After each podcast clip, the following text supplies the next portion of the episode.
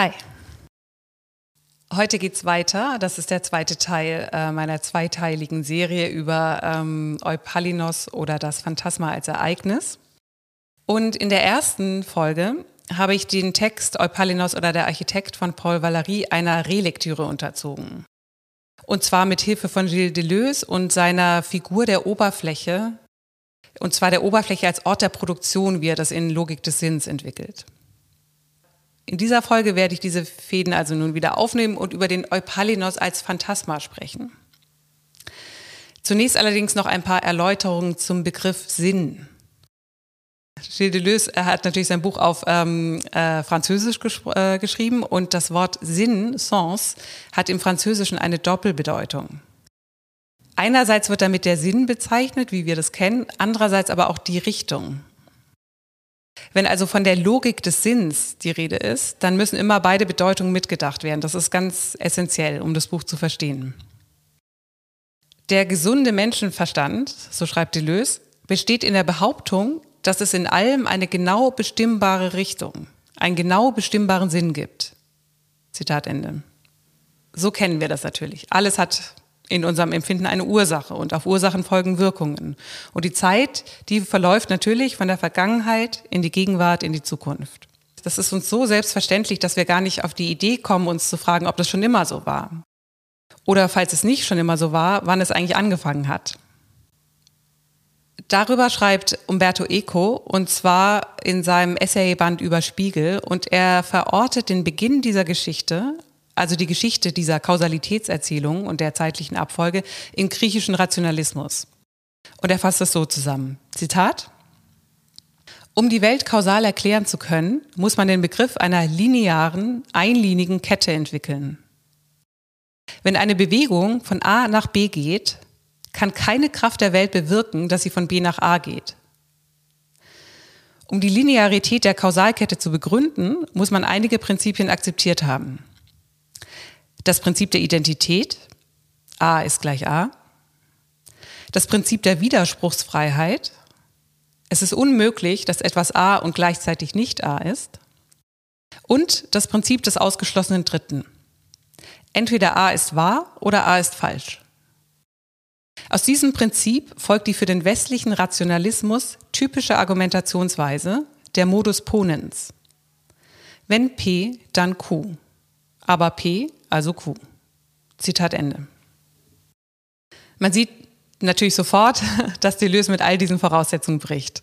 Bei Deleuze gibt es keinen Ursprung. Weder in Gott noch im Menschen. Das hatten wir in der letzten Episode gesehen. Es gibt aber auch nicht nur eine lineare, einlinige Kette, sondern divergierende Serien, die in einem paradoxen Element konvergieren.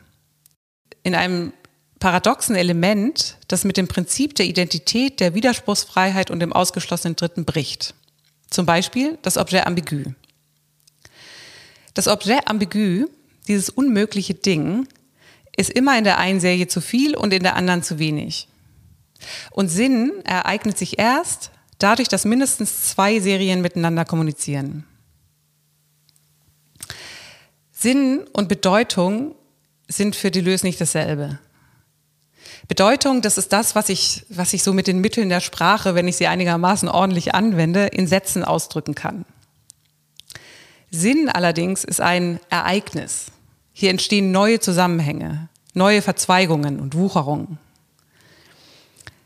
Und in der einlinigen Kette der Kausalbeziehungen, wie wir sie kennen, können zwar Bedeutungen hintereinander geschaltet werden, doch Denken, Denken selbst mit der Organisation von Wörtern und Zeichen gleichzusetzen, das bliebe einer sehr eindimensionalen Auffassung des Denkens verpflichtet.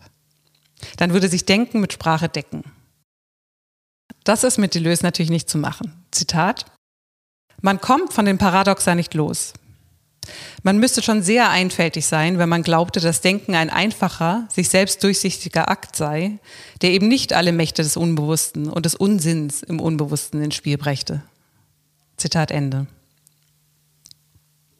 Das Paradox ist für Deleuze eben nicht einfach nur so ein lustiger Glitch oder ein, ein feststellbares logisches Problem, sondern die Kraft der Paradoxa besteht darin, dass sie nicht einfach widersprüchlich sind, sondern uns bei der Entstehung des Widerspruchs beiwohnen lassen.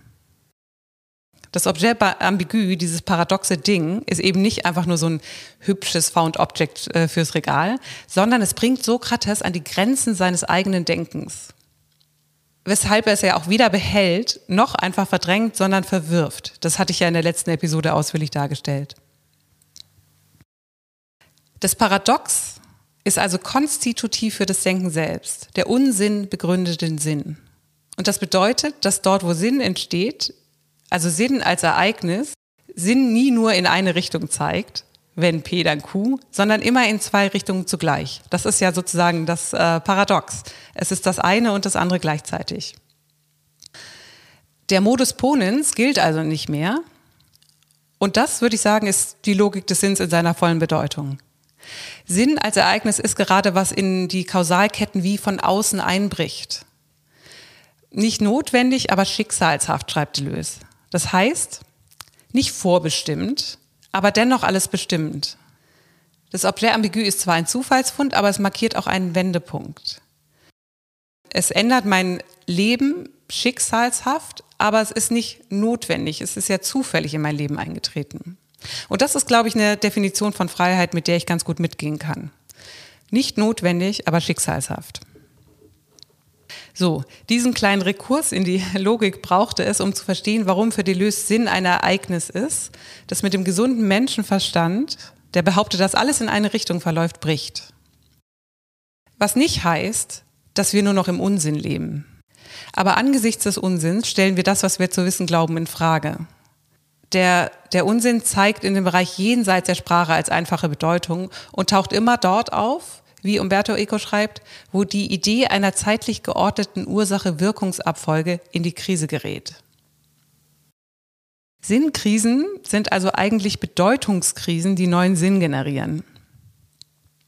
Denn Sinn an sich kann gar nicht in die Krise geraten. Sinn ist weder wahr noch falsch. Sinn ist erstmal neutral. Umberto Eco zeichnet diese Bewegung geschichtlich nach, vom griechischen Rationalismus, dann über die Gnostik bis in die Gegenwart. Das ist ziemlich interessant zu lesen. Aber Deleuze versucht es anders zu lösen. Deleuze denkt nicht historisch, sondern räumlich. Eine Psychoanalyse muss über geometrische Dimensionen verfügen, bevor sie aus geschichtlichen Anekdoten besteht, schreibt er. Und weiter?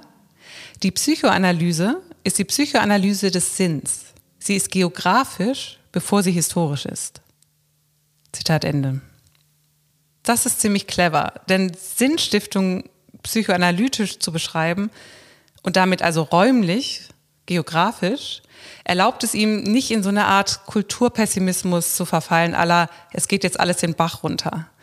Umberto Eco tut es meiner Meinung nach ein bisschen. Also ganz am Ende seines Essays, der wie gesagt sehr lesenswert ist, meint er dann doch den Modus Ponens und das Identitätsprinzip verteidigen zu müssen. Und da sind wir ja alle bei ihm, das sind ja alles gute Werkzeuge, aber diese Argumentation würde Deleuze gar nicht in den Sinn kommen. Natürlich sind, äh, brauchen wir Bedeutungsfestlegungen und kausale Schlüsse und das sind wichtige Instrumente für das Denken. Also wer glaubt, Deleuze wolle den Sinn zugunsten des Unsinns abschaffen und von nun an irgendwie delirierend mit Alice hinter den Spiegeln wohnen, der hat ihn nicht verstanden. Aber die Kunst Lewis Carrolls, also die Geschichte über Alice im Wunderland, erinnert uns eben daran, dass man die gesamte Figur sehen muss. Und dazu gehört eben auch der Unsinn. Der Unsinn als ähm, Mobilisator des Sinns. Und Deleuze sagt ja auch nicht, dass die Psychoanalyse nicht aus geschichtlichen Anekdoten besteht, nur dass sie zuerst das geometrische Prinzip klarkriegen muss, bevor sie sich dann diesen Geschichten widmet was mich zum zweiten Teil meiner Eupalinos-Analyse bringt. Denn ich will zeigen, dass der Eupalinos nicht einfach nur eine Geschichte ist, also ein Stück hübsche Literatur, sondern dass er ein kollektives Phantasma verhandelt. Ein Phantasma als Ereignis. Das Wort kollektiv ist vielleicht irreführend, denn ein Ereignis im delusianischen Sinne ist, wie gesagt, neutral. Es ist also eigentlich weder kollektiv noch individuell. Deswegen ist der Begriff nicht der günstigste. Mir fällt gerade kein anderer ein. Vielleicht ähm, geteiltes Phantasma, vielleicht wäre das besser. Aber vielleicht erzähle ich erstmal, wie ich auf den Gedanken komme. Die Szene, dass jemand am Strand ein Stück Treibgut findet, das er oder sie nicht einordnen kann, das ist mir nicht neu. Das habe ich schon öfters gehört. Ich erinnere mich noch äh, lebhaft daran zum Beispiel, wie mein Kunstlehrer in der Schule mir davon erzählte, oder ich glaube, er hat es der ganzen Klasse erzählt, ähm, wie er am Strand so ein ganz komisches Objekt gefunden hatte, von dem er nicht sagen konnte, was es war. Vielleicht ein Gerippe oder irgendeine Art vom Meer rund geschliffener Knochen. Er konnte es einfach nicht bestimmen. Aber er fühlte sich magisch davon angezogen. Und ich glaube, das ist kein Zufall, dass es mein Kunstlehrer erzählt hat. Aber das ist nicht der einzige Fund. In Fellinis berühmten Film La Dolce Vita wird am Ende etwas aus dem Meer gezogen. Das ist übrigens eine Szene, auf die Lacan sich auch in seinem äh, Seminar über die Ethik der Psychoanalyse bezieht. Etwas Scheußliches, wie Lacan sagt. Ähm, da wird also was aus dem Meer gezogen, das irgendwie unheimlich ist. Und Lacan vergleicht es dann mit dem Ding, ähm, das er ja in diesem Seminar ausführlich bespricht. Und das Ding ist ein Vorläufer des Objekt A, aber das führt jetzt zu weit. Worum es mir geht, ist, dass die Begegnung mit einem unbekannten oder scheußlichen Objekt am Strand, das eine, eine magische, unheimliche Faszination auslöst, an verschiedenen Stellen vorkommt. Und es gibt bestimmt noch mehr Beispiele. Ob sie sich jetzt tatsächlich so zugetragen haben, also ob mein Kunstlehrer tatsächlich ähm, äh, nicht wusste, was, mit was das da zu tun hatte oder das so in seiner Erinnerung ein bisschen stilisiert hat, das spielt gar keine Rolle. Was zählt, ist, dass diese Szene in den Köpfen der Menschen herumgeistert. Das heißt, sie scheint irgendwas anzurühren und was zu treffen, was nicht nur eine Person umtreibt. Eine Begegnung mit dem Realen, die vielleicht für die Begegnung mit dem Realen überhaupt steht und dann in ein Phantasma sublimiert wird und als geteiltes Phantasma besteht und weitererzählt wird. Für Deleuze ist das Phantasma ein Ereignis. Hm, was war jetzt nochmal ein Ereignis? Also Deleuze sagt, ein Ereignis ist eine Singularität, beziehungsweise es besteht aus singulären Punkten, die eine Kurve auszeichnen. Damit meint er kritische Punkte, die das Ereignis bestimmen, Wendepunkte also. Punkte, an denen sich was ändert. Eine solche Singularität wäre zum Beispiel ein Fund, der gleichzeitig einen Verlust markiert, das Objet ambigu. Hier nimmt das Leben eine Wende. Das Ereignis bzw. das Phantasma Eupalinos besteht also aus mehreren kritischen Punkten. Ein Objekt wird erst verdrängt, dann wird es gefunden und dann wird es verworfen. Das Phantasma bei Deleuze, und er übernimmt den Begriff übrigens von Melanie Klein, das Phantasma ist nicht einfach eine bewusste Fantasie. Aber es ist auch nicht einfach eine unbewusste Fantasie. Manchmal wird diese Trennung versucht. Bewusste Fantasie, unbewusstes Phantasma. Allerdings landet man dann bei sowas wie der Unterscheidung zwischen Traum und Tagtraum. Das Phantasma bei Deleuze, wie übrigens auch bei Lacan, ist allerdings viel mehr. Wir sind eigentlich immer im Phantasma. Wir können die Realität überhaupt nur durch das Phantasma angehen, sagt Lacan. Ohne Phantasma kein Sinn. Denn Sinn entsteht erst, wenn wir Szenen und Elemente, die erstmal nichts miteinander zu tun haben, verknüpfen. Das Phantasma erzeugt die Resonanz zwischen diesen Serien oder Szenen, wodurch sich überhaupt erst etwas ereignen und damit sinnfällig werden kann, Sinn ergeben kann. Um ein Beispiel aus der vorletzten Folge aufzugreifen, wenn Proust anhand einer sinnlichen Erfahrung, wie dem Essen der Madeleine oder dem Klirren von Geschirr, einen Wahrheitsmoment erlebt, dann liegt es daran, dass diese Erfahrung in ihm eine ähnliche sinnliche Erfahrung her hervorruft, die in einer früheren Szene stattgefunden hat. Die erste Erfahrung bliebe ohne die zweite Erfahrung völlig bedeutungslos. Erst durch die Resonanz zwischen zwei Erfahrungen entsteht also Sinn. Ich finde, an dem Beispiel wird es ganz gut deutlich. Sonst wäre die Madeleine einfach ein Keks geblieben. Diese Resonanz jetzt aber, die beide Erfahrungen verknüpft, sodass sich Sinn ereignen kann, das ist das Phantasma. Ein anderes Beispiel. Wenn Freud davon spricht, dass ein Trauma erst nachträglich entsteht, dann meint er, dass es eine erste Szene gab, die nicht erinnert werden kann, die erst dadurch, dass viel später eine zweite Szene mit der ersten verknüpft wird, traumatisch wird. Das Trauma ist also nicht einfach ein Vorfall in der Vergangenheit, sondern entsteht erst in Resonanz mit einer zweiten Szene, die die erste dann signifikant werden lässt. Das Trauma entsteht also erst nachträglich in der Verknüpfung. Und erst dadurch, durch diese Verknüpfung, kann man in der Psychoanalyse überhaupt mit irgendwas arbeiten, weil das Trauma selbst ist ja unzugänglich. Das Phantasma ist also weder nur ein Weiterspinnen der Realität als Fiktion, noch gänzlich von der Realität getrennt. sondern wir können Erfahrungen nur über das Phantasma machen. Jedoch ist das, was wir an der Realität nicht verstehen können, nicht symbolisieren können, also das, was Lacan das Reale nennt, das ist im Phantasma immer enthalten. Und zwar als Paradox. In jedem Phantasma gibt es ein Element, das die beiden Szenen überhaupt erst kommunizieren lässt.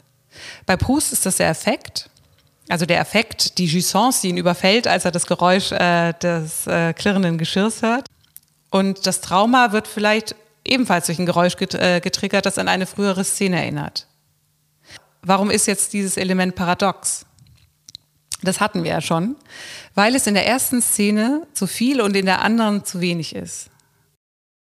Das muss so sein, damit die, äh, die eine Serie signifikant und die andere signifikat wird. Denn erst in der Verbindung von signifikant und signifikat, von bezeichnendem und bezeichnetem, entsteht Sinn. Wenn jetzt also eine traumatische Szene darin bestand, dass man etwas erlebt hat, das man nicht verarbeiten konnte, dann ist dieses Element zu viel, too much, zu viel, um es zu ertragen. Viel später kann diese Szene dann aber wieder aufgerufen werden durch was ganz Unschuldiges, wie ein Geräusch oder ein Geruch oder ein Lichteinfall. Das Unerträgliche in der ersten Situation ist ja gar nicht anwesend. Und doch bestimmt es alles, versetzt die Menschen in Zustände der Panik, in Zustände der Lähmung, obwohl augenscheinlich nichts an der Situation diese Reaktion eigentlich hergibt. Hier ist das Element also zu wenig. Das Phantasma bringt diese beiden Szenen also in Resonanz und zwar über das paradoxe Element, das also im Phantasma abwesend und anwesend zugleich ist. Darauf läuft die Logik des Sinns hinaus. Erst über den Unsinn des Paradox kann Sinn entstehen. Dieses Element, das Objekt A bei Lacan, das Objet ambigu bei Valéry, ist das reine Ereignis. Ich weiß, ich wiederhole mich hier ein bisschen, äh, aber ich glaube, die Lös ist nicht anders zu verstehen, als dass man das immer wieder wiederholt und vor allem anwendet und versucht nach Beispielen zu suchen. Also, gerade weil das Phantasma nicht einfach eine Fantasie ist, sondern der Resonanzraum, in dem sich Sinn ereignen kann, ist es, wie Deleuze sagt, präindividuell, nicht persönlich und unbegrifflich. Die Szene am Strand ist also nicht einfach eine Anekdote aus dem Leben des Sokrates, sondern der Eupalinos beschreibt eine Kurve, einen Verlauf. Aber im Leben des Sokrates realisiert sich dieses Phantasma als Spaziergang am Strand. Und später, wenn er sich dann im Hades an die Szene erinnert, durchläuft er es nochmal. Allerdings hat sich diesmal der Sinn verschoben. Die platonische Lösung zieht aber nicht mehr. Sokrates ist dann zum Antisokrates geworden. Das Phantasma besteht also aus einer Kurve signifikanter Punkte, aber der Sinn ist keinesfalls fixiert. Die Plätze verschieben sich. Manchmal kommen neue Elemente hinzu und was eben noch die signifikante Serie war, kann in der Kombination mit einer neuen Serie zur signifikaten Serie werden. Damit ist das Phantasma außerhalb der Zeit. Und jede Wiederholung jeder Durchlauf bringt neue Elemente oder Lösungen hervor und fügt diese der Gesamtheit hinzu. Das bedeutet auch, dass die Lösungen nicht etwa gut sind, weil sie jetzt endgültige Lösungen sind, sondern weil sie die Struktur erweitern, weil sie was ändern. Das ist, was Deleuze als die disjunktive Synthese bezeichnet. Ein Ganzes, das sich beständig ändert, und zwar indem Differenzen hinzugefügt werden. Die disjunktive Synthese. Das ist was ganz anderes als die dialektische Synthese, wie man sie jetzt von Hegel oder so kennt. Denn in der disjunktiven Synthese gibt es keine Aufhebung, aber es gibt Veränderung. Und ich finde, das wirft ein ganz neues Licht auf den Wiederholungszwang. Denn Wiederholung bedeutet dann nicht, dass ich einfach in der Repetition gefangen bin, also dass ich immer wieder die gleichen Fehler mache, sondern Wiederholung wird hier was, zu was Produktivem weil hier Neues entsteht. Also nicht, weil ich mich jetzt irgendwie diszipliniert hätte, meinen Zwang erkannt hätte und es äh, in Zukunft unterlassen werde, sondern weil ich gerade in der Wiederholung immer neue Elemente hinzufüge und sich durch die disjunktive Synthese das Ganze verändert. Wenn das Ereignis außerhalb der Zeit ist, dann heißt das, dass das ideale Ereignis des Eupalinos nicht der Zwischenfall am Strand ist.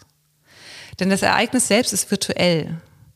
Es existiert nicht in der Gegenwart. Die konkrete Situation ist einfach nur seine Aktualisierung.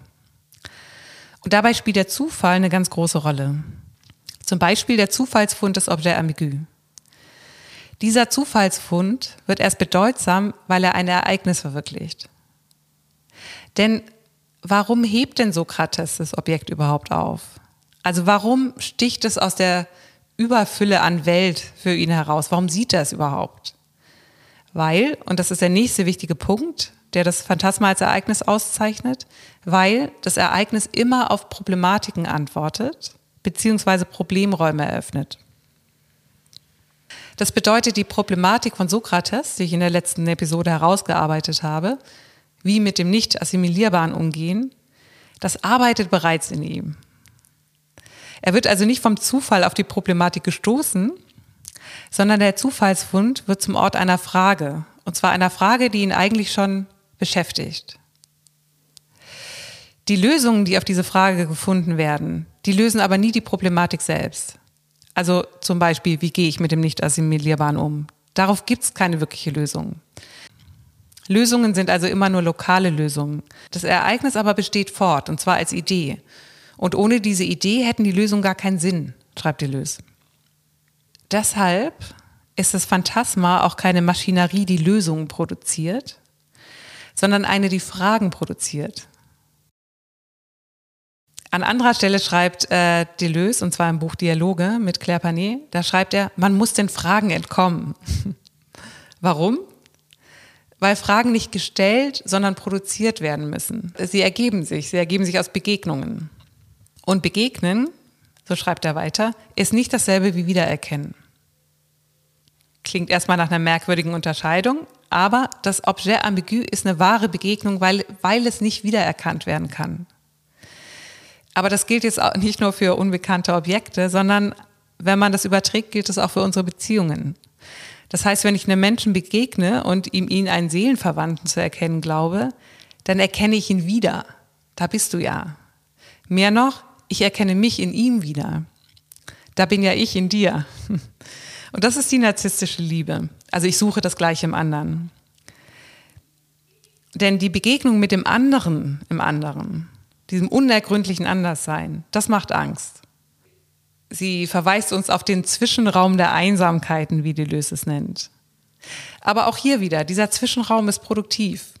Und deshalb zählt für Deleuze auch nur als Gespräch, übrigens, was diesen Zwischenraum, in dem Fragen und nicht Antworten produziert werden, offen hält eine Begegnung, die kein Wiedererkennen ist. Das würde ich sagen, ist, was Deleuze damit meint, wenn er sagt, man müsse sich des Ereignisses würdig erweisen. Klingt ja erstmal so ein bisschen schwer, würdig erweisen. Ich bin immer sehr vorsichtig mit den großen Begriffen wie Würde und Ehre und, und so. Aber sich des Ereignisses würdig erweisen, ist was ganz anderes, als wenn Alain Badiou zum Beispiel von der Treue zum Ereignis spricht. Obwohl das ja erstmal ähnlich klingt.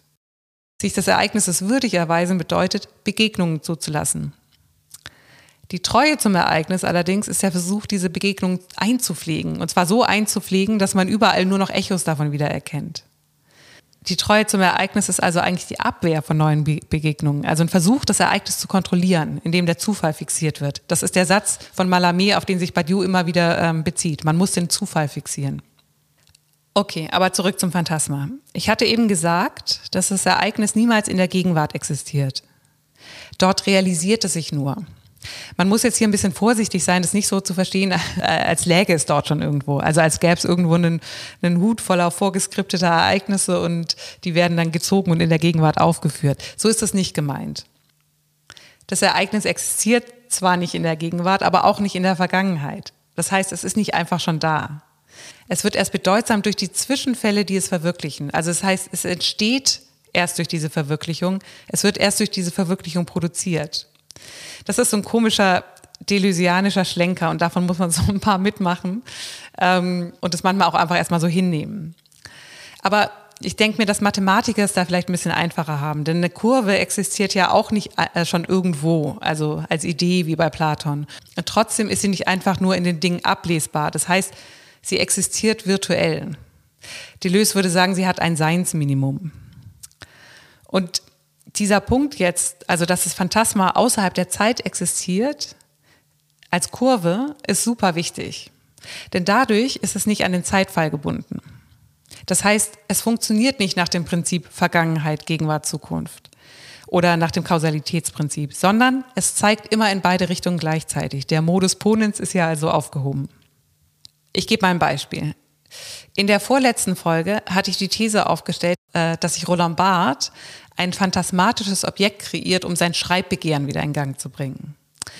Das phantasmatische Objekt ist der Roman. Und das sagt er auch ganz explizit. Ich habe das Phantasma, einen Roman zu schreiben. Roland Barth schreibt einen Roman. Wenn ich das Phantasma in beide Richtungen lesen kann, weil es außerhalb der Zeit ist und deswegen nicht an den Zeitfall gebunden oder an die, ähm, äh, an die Kausalitätsbeziehung, dann heißt das gleichzeitig, ein Roman schreibt Roland Barth. Roland Barth schreibt den Roman und der äh, Roman schreibt Roland Barth. Ich kann das Phantasma also hin und her wenden. Das heißt, die aktiv-passiv bzw. die Subjekt-Objekt-Verteilung ist aufgehoben. Ein Phantasma ist eine Szene mit mehreren Auftritten.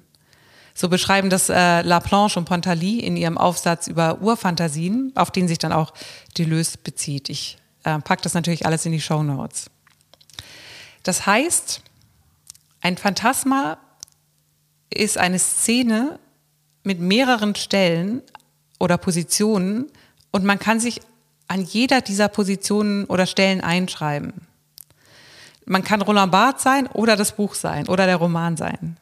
Und das muss Roland Barth auch irgendwie klar gewesen sein, denn mehr als einmal spekuliert er, ob nicht eher die Suche nach der verlorenen Zeit Proust geschrieben habe als andersrum. Und ich hatte in der etwas älteren Folge zum Textbegehren schon einmal darauf hingewiesen, dass man den Titel seines Buchs Die Lust am Text, Le Plaisir du Texte, im Französischen im doppelten Genitiv lesen kann. Aus der Lust am Text kann dann die Lust des Textes werden. Ich schreibe das Buch und das Buch schreibt mich. Ich habe Lust auf das Buch und das Buch hat Lust auf mich. Also statt zu sagen, Roland Barth schreibt einen Roman, müsste man sagen, ein Roman wird geschrieben.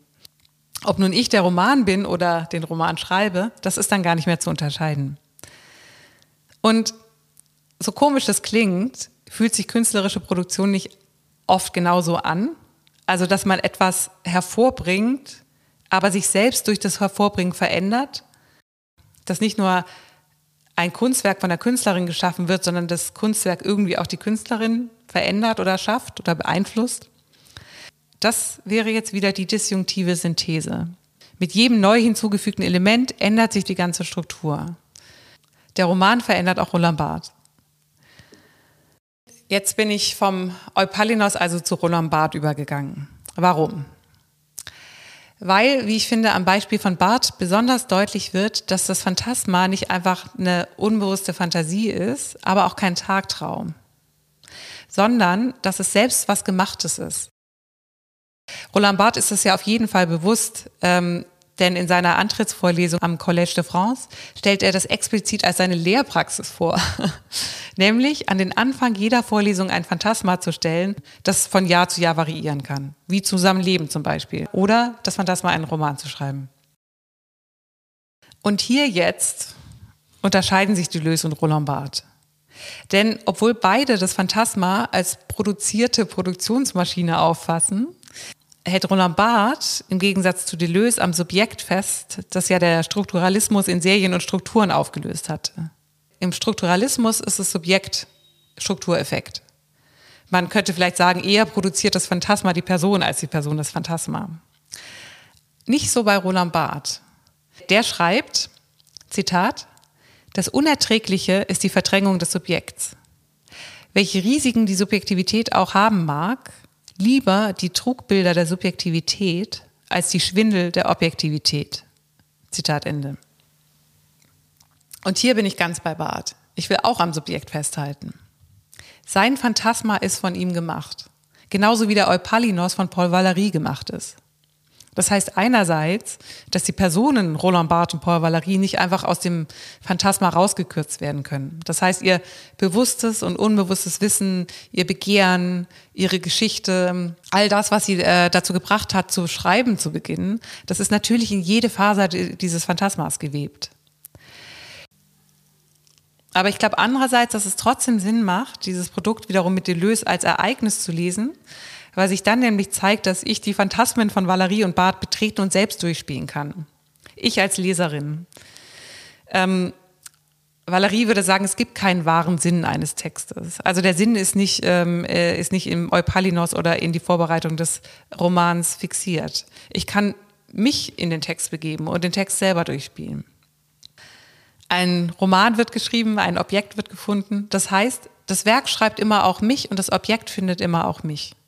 Deshalb, ja, ich glaube, man kann ein Phantasma auch bauen wie eine Maschine aber eine Maschine, die Fragen produziert, die auf Problematiken antwortet. Zum Beispiel auf die Problematik, wie mit dem nicht assimilierbaren umgehen. Oder schreibe ich den Text oder schreibt der Text mich? Wenn das Phantasma außerhalb der Zeit ist und somit die Aktiv-Passiv-Unterscheidung und die Linearität aufgehoben sind, die ja der Rationalismus als Grundvoraussetzung überhaupt einführen muss, um sowas wie eine kohärente Ordnung überhaupt erst zu behaupten in der dann Aussagen letztlich wahr oder falsch sind. Also wenn das Phantasma all das aus, aufhebt, dann gibt es keinen Wahnsinn des Textes. Das heißt nicht, dass das Phantasma einfach Unsinn ist, sondern zeigt eben auf, das hatten wir schon, dass Sinn letztlich ein paradoxes Element als Bezugspunkt braucht. Sinn ist weder in der Tiefe zu suchen noch in der Höhe, schreibt Deleuze. Das hatte ich in der letzten Folge ja bereits ähm, zitiert weder in einem himmlischen Prinzip, das Sinn als Ursprung in Gott oder in einer anderen Transzendenz sucht, noch unterirdisches Prinzip, das den Sinn als Ursprung im Menschen sucht. Denn beide Prinzipien setzen den Sinn voraus. Für Deleuze wird der Sinn aber im Dazwischen erst produziert. Der Sinn ist niemals Prinzip oder Ursprung, sagt er, er ist hergestellt. Aber ah, in welchem Zwischen denn jetzt? Also im Dazwischen von was? Von Sprache und Körper, von Himmel und Erde, Gott als Ursprung und dem Menschen als Ursprung, zwischen Signifikant und Signifikat und zwischen Bewussten und Unbewussten. Das bedeutet, an der Stelle der Spaltung des Subjekts, also dort, wo das Subjekt in Unbewusst und Bewusst gespalten ist, da entsteht das Phantasma. Und das Phantasma ist ein Ort der Produktion. Ich baue mir also ein Phantasma. Oder vielleicht ist bauen schon ein zu starkes Verb. Vielleicht ist machen das Bessere. Eine Freundin von mir sagt immer, wenn sie was geträumt hat, I made a dream. Und anfangs musste ich darüber total lachen, I made a dream, bis mir auffiel, ja klar macht sie ihre Träume selbst. Wer denn sonst? Ich mache also einen Traum, ich mache ein Phantasma oder um Deleuze äh, wieder mit an Bord zu nehmen, könnte man vielleicht auch sagen, ein Phantasma wird gemacht. Bleibt noch die Frage, zumindest stelle ich sie mir, wie sich das Phantasma als Ereignis auf das Gespräch anwenden lässt. Das unendliche Gespräch. Kann man das Gespräch, das eine Resonanz zwischen zwei Serien herstellt, als Phantasma konzipieren, also als Phantasma, in dem sich Sinn ereignet? Ich würde ihn nicht so blöd fragen, wenn ich nicht glauben würde, dass es geht. Aber dazu muss ich noch mal ganz kurz an was erinnern, das ich in der vorletzten Folge über Freundschaft und Komplizenschaft, über die Übertragung gesagt habe. Die Übertragung im psychoanalytischen Gespräch bedeutet, dass die Analysantin die, äh, die Analytikerin in die Position des wissenden Subjekts bringt. Das heißt, sie unterstellt der Analytikerin ein Wissen, das sie nicht hat. Alle Interventionen und Deutungen der Psychoanalytikerin werden also auf ein unterstelltes Wissen bezogen. Nun ist die psychoanalytische Auffassung von Wissen das Unbewusste. Das Unbewusste der Analysantin ist ein Wissen, von dem sie selbst nicht weiß, dass sie es hat. Das haben wir alle. Wir haben alle ein Wissen, von dem wir nicht wissen, dass wir es haben. Ein unbewusstes Wissen. Das Wissen, das ähm, die Analysantin, der Analytikerin unterstellt, ist also eigentlich ihr eigenes, auf das sie allerdings keinen Zugriff hat. Es braucht die andere. Also es braucht das Gespräch mit der anderen, um den Prozess der Wissensproduktion in Gang zu setzen. Das Wissen, das unbewusste Wissen bewusst zu machen. Und ich habe versucht, in der vorletzten Folge diese Dynamik auf das unendliche Gespräch anzuwenden.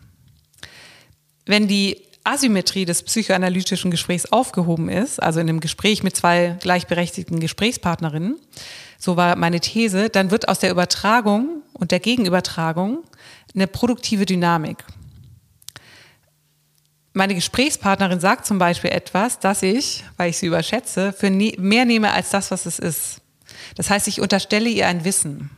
Ich versuche zu verstehen und indem ich sie einzuholen versuche, produziere ich erst das Wissen, das ich ihr unterstelle. Ich produziere das Wissen, von dem ich glaube, dass sie es hat.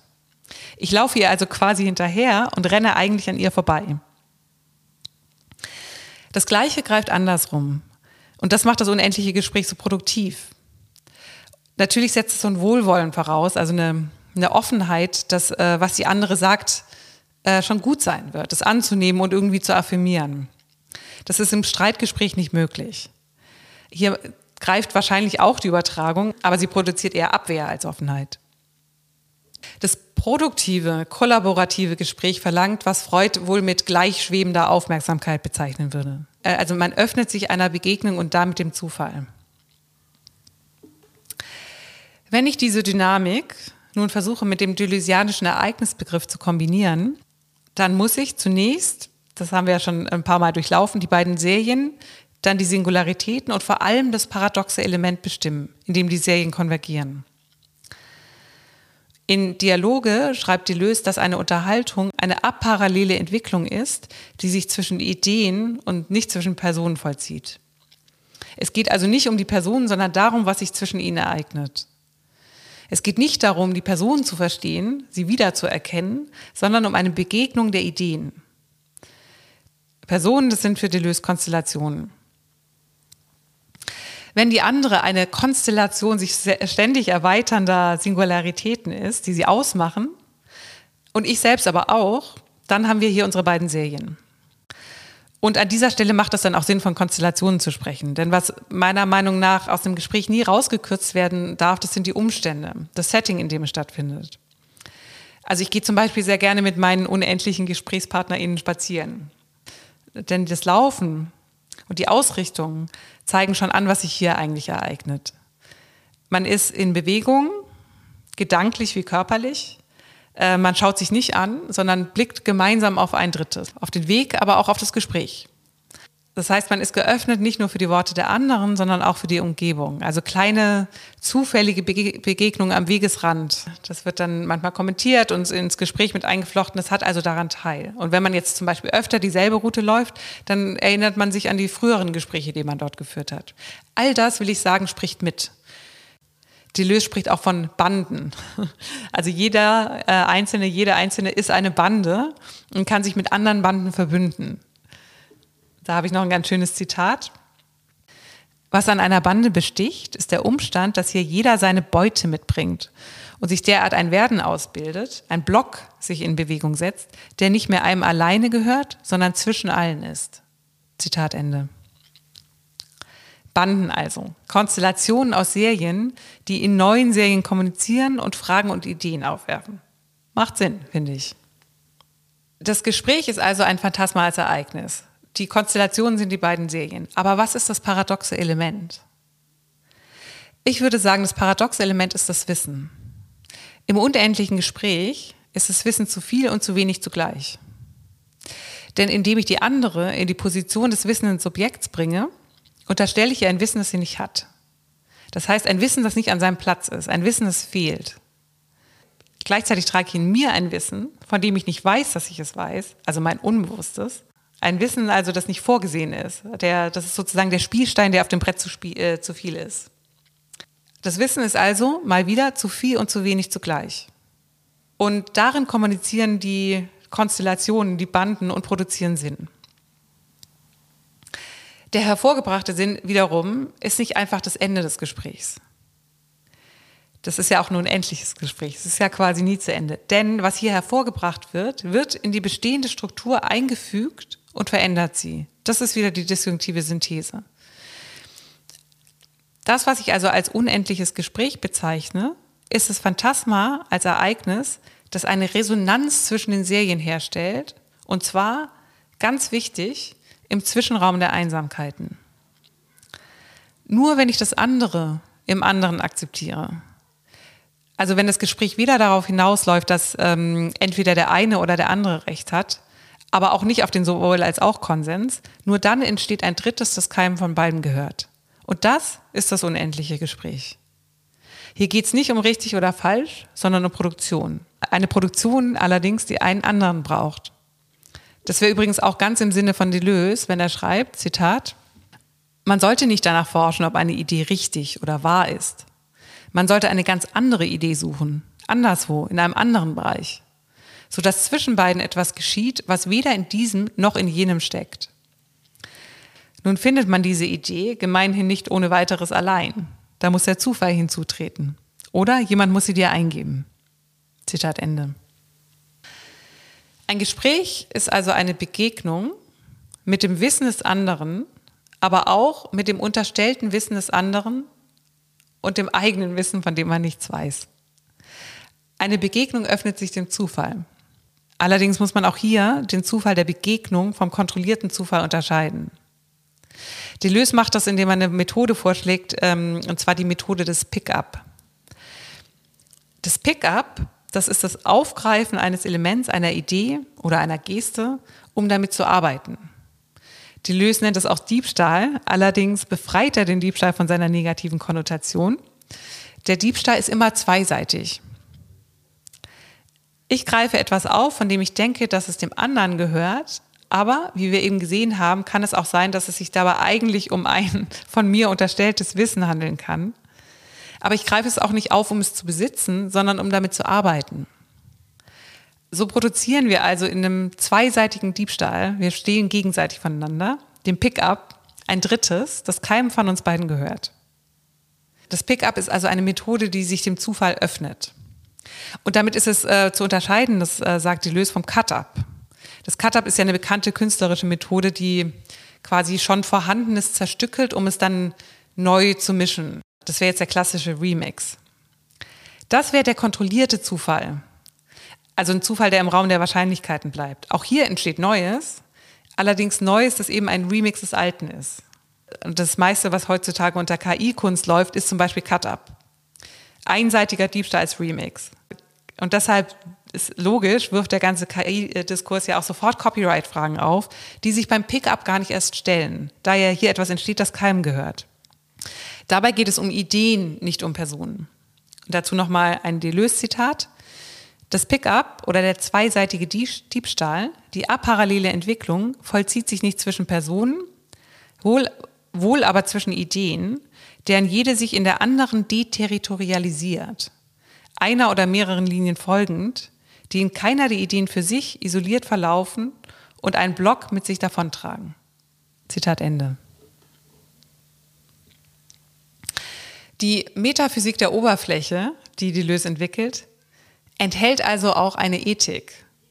Und zwar eine Ethik der Produktion. Und damit finde ich, ist Deleuze ganz nah eigentlich an der Ethik der Psychoanalyse, in der es ja auch kein Deins oder Meins gibt und vor allem kein richtig oder falsch. Das wäre ja noch schöner, wenn die Psychoanalytikerin zur Analysantin sagen würde, das ist richtig oder das ist falsch. Bleibt allerdings noch die Frage nach der Wahrheit. Opfert Deleuze die Wahrheit? Und will ich in meiner Konzeption des unendlichen Gesprächs die Wahrheit opfern? Auf gar keinen Fall. Ähm, in der Folge Augenblicke der Wahrheit habe ich ja ausführlich behandelt, dass Produktion ohne Wahrheitsmomente nicht zu denken ist. Allerdings halte ich mir die, mich hier an die psychoanalytische Definition von Wahrheit, denn in der Psychoanalyse ist Wahrheit die Aufdeckung einer Verdrängung. Für das Gespräch bedeutet das, dass es immer wieder Momente tiefer Einsicht gibt, die allerdings, und das ist der wesentliche Punkt, die das Gespräch nicht beenden. Also Wahrheit beendet nicht das Gespräch, sondern als neue Elemente produziert und dann wieder in die Gesamtstruktur eingefügt werden und damit das Gesamtgefüge verändern das unendliche Gespräch produziert, also was Deleuze als nicht totale Gesamtheit bezeichnen würde. Oder eben als, wir hatten schon, disjunktive Synthese. In meinem Vokabular eine eklektische Kollaboration. Ich bin fast am Ende, aber eine, äh, eine Sache möchte ich noch ansprechen, denn mir scheint, dass bei Deleuze etwas unterrepräsentiert ist, soweit ich das bisher überblicke, und das ist der Affekt der Effekt, der solche Momente, solche Wahrheitsmomente begleitet. Also die Jouissance. Alle Autorinnen, die ich in den letzten Folgen herangezogen habe, um über diese Momente der Wahrheit, diese Augenblicke der Wahrheit nachzudenken, berichten von Jouissance. Roland Barthes ist ja beinahe physisch getroffen vom Punktum. Marcel Proust gerät angesichts ähm, der Pflastersteine, die dann Venedig wieder in ihm aufsteigen lassen, in eine unerklärliche Erregung. Julia Kristeva spricht vom Ekel, der sie überkommt, wenn sie es mit dem Objekt zu tun hat. Silvia Bovenschen spricht von der rätselhaften physischen Empfindung, die manche Worte in ihr auslösen. Und Paul Valéry Sokrates kann das Objet ambigu nicht ertragen und reagiert ohne nachzudenken, impulsiv, indem er es zurück ins Meer wirft. Die Jouissance ist vielleicht nicht die Wahrheit selbst, das glaube ich nicht, aber sie begleitet den Wahrheitsmoment, ich würde sagen, als Wahrheitsaffekt. Bei Deleuze gibt es zwar Affekte und Intensitäten und Begehren, aber Jouissance in diesem starken Sinne kommt zumindest in Logik des Sinns nicht vor. Und vielleicht liegt es ja genau daran, dass bei ihm nur Ideen kommunizieren und keine Subjekte. Und vielleicht ist das aber auch genau der Grund, am Subjekt festzuhalten. Denn es kristallisiert sich langsam heraus, dass Jouissance und Wahrheit irgendwas miteinander zu tun haben. Und das finde ich ist zu interessant, um dem nicht nachzugehen. Das war's für heute. Bis zur nächsten Folge. Tschüss.